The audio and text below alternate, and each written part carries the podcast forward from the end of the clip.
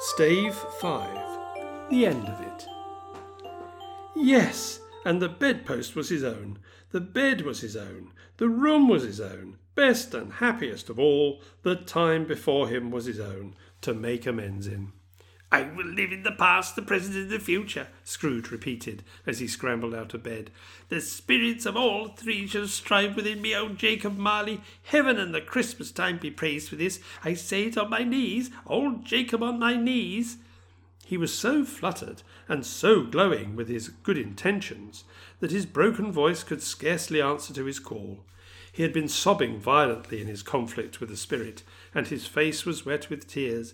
They are not torn down, cried Scrooge, finding one of his bed curtains in his arms. They are not torn down, rings and all. They are here. I am here. The shadows of the things that would have been may be dispelled. They will be. I know they will. His hands were busy with his garments all the time, returning them inside out, putting them on upside down, tearing them, mislaying them, making them parties to every kind of extravagance. I don't know what to do, cried Scrooge, laughing and crying in the same breath, and making a perfect Laocoon of himself with his stockings. I'm as light as a feather. I'm as happy as an angel. I'm as merry as a schoolboy. I'm as giddy as a drunken man. A Merry Christmas to everybody. A Happy New Year to all the world. There. Whoop, hello. He had frisked into the sitting room and was now standing there perfectly winded. There's the saucepan with the gruel was in, cried Scrooge, starting off again and going round the fireplace.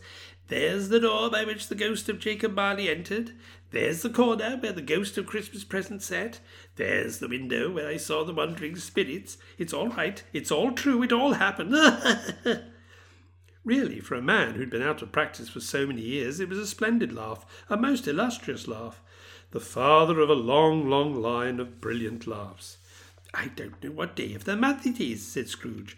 I don't know how long I've been among the spirits. I don't know anything. I'm quite a baby. Never mind. I don't care. I'd rather be a baby. Hello, hup, hup, hello there.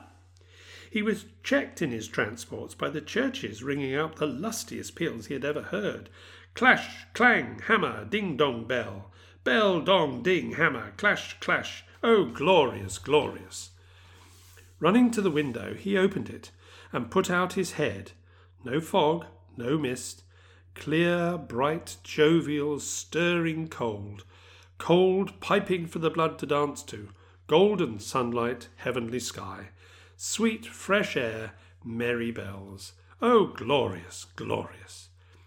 What's today? cried Scrooge, calling downward to a boy in his Sunday clothes, who perhaps had loitered in to look about him. I? returned the boy, with all his might of wonder. What's today, my fine fellow? said Scrooge.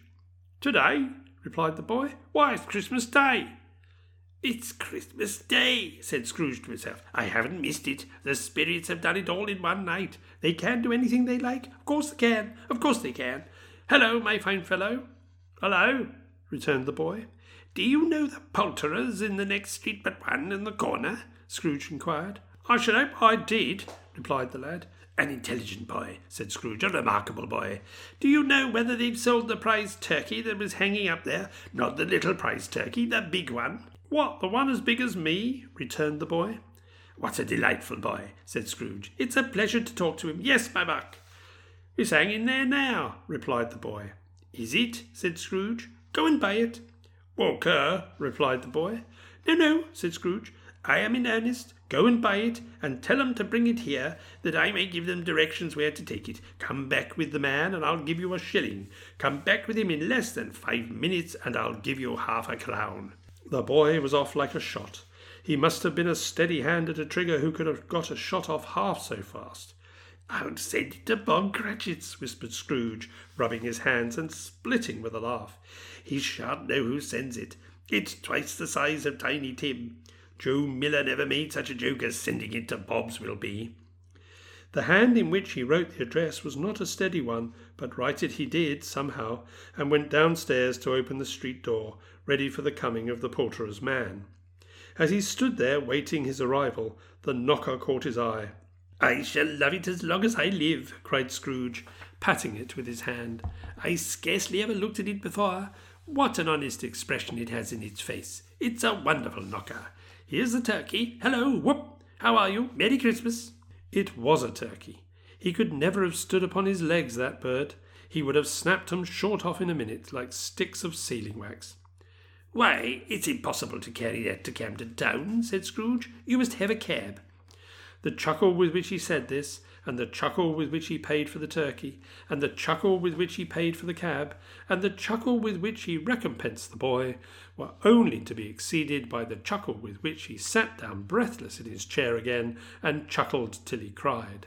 Shaving was not an easy task, for his hand continued to shake very much, and shaving requires attention, even when you don't dance while you're at it. But if he had cut the end of his nose off, he would have put a piece of sticking plaster over it and been quite satisfied.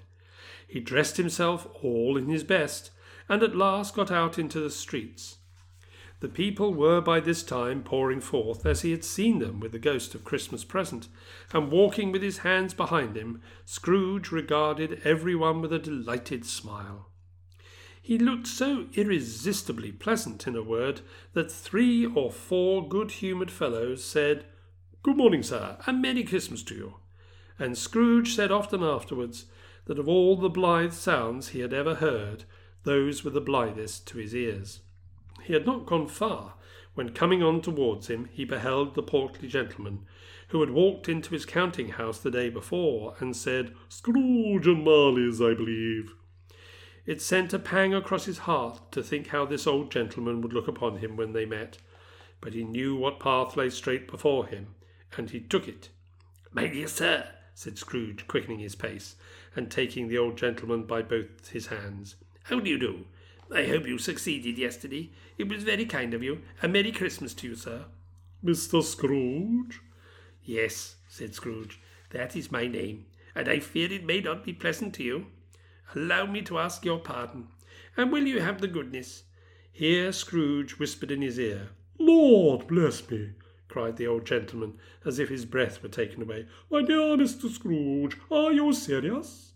If you please, said Scrooge, not a farthing less. A great many back payments are included in it, I assure you. Will you do me that favour?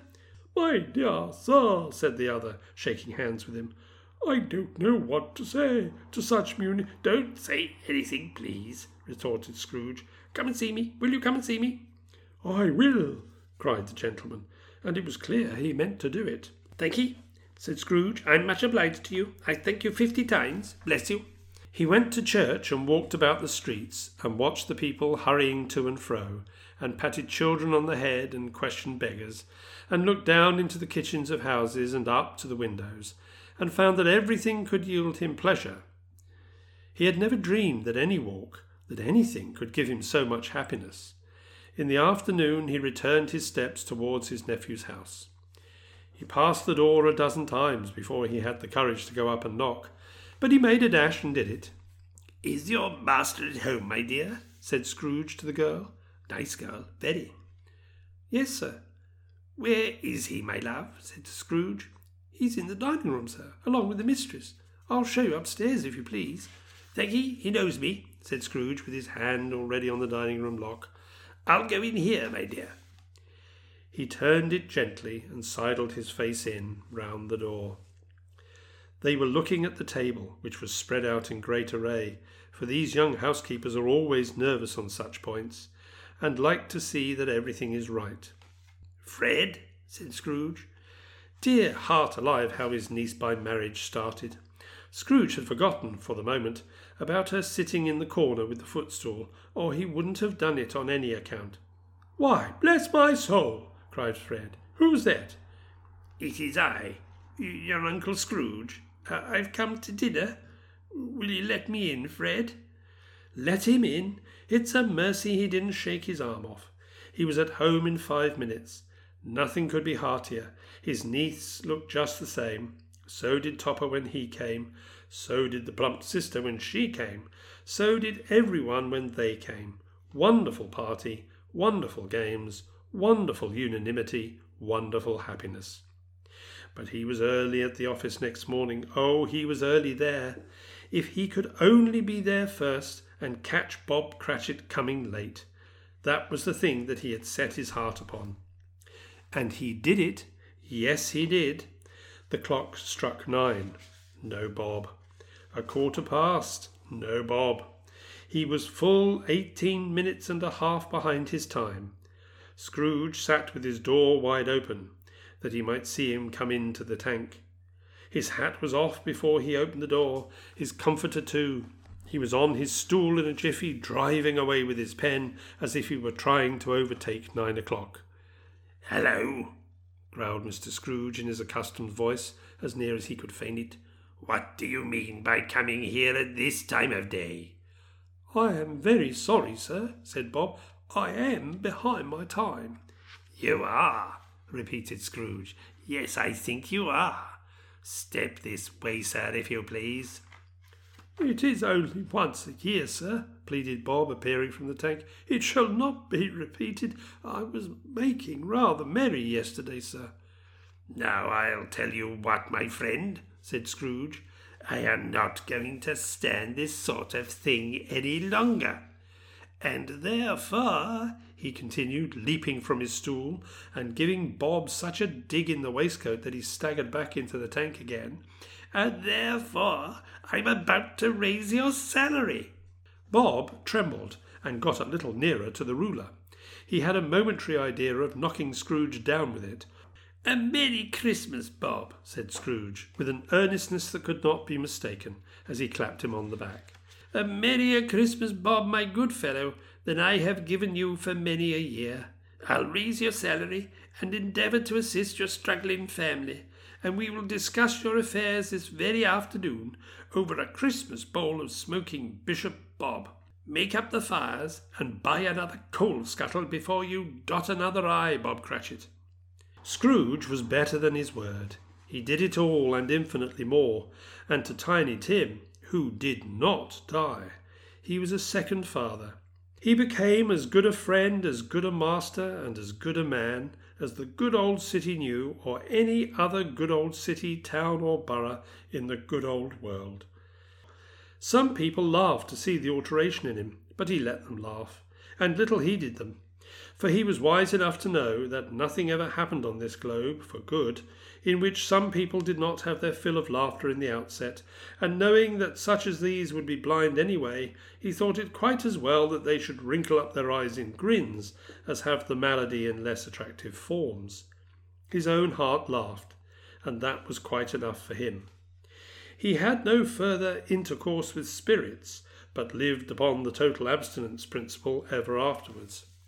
And it was always said of him that he knew how to keep Christmas well, if any man alive possessed the knowledge. May that be truly said of us and all of us. And so, as Tiny Tim observed, God bless us, every one.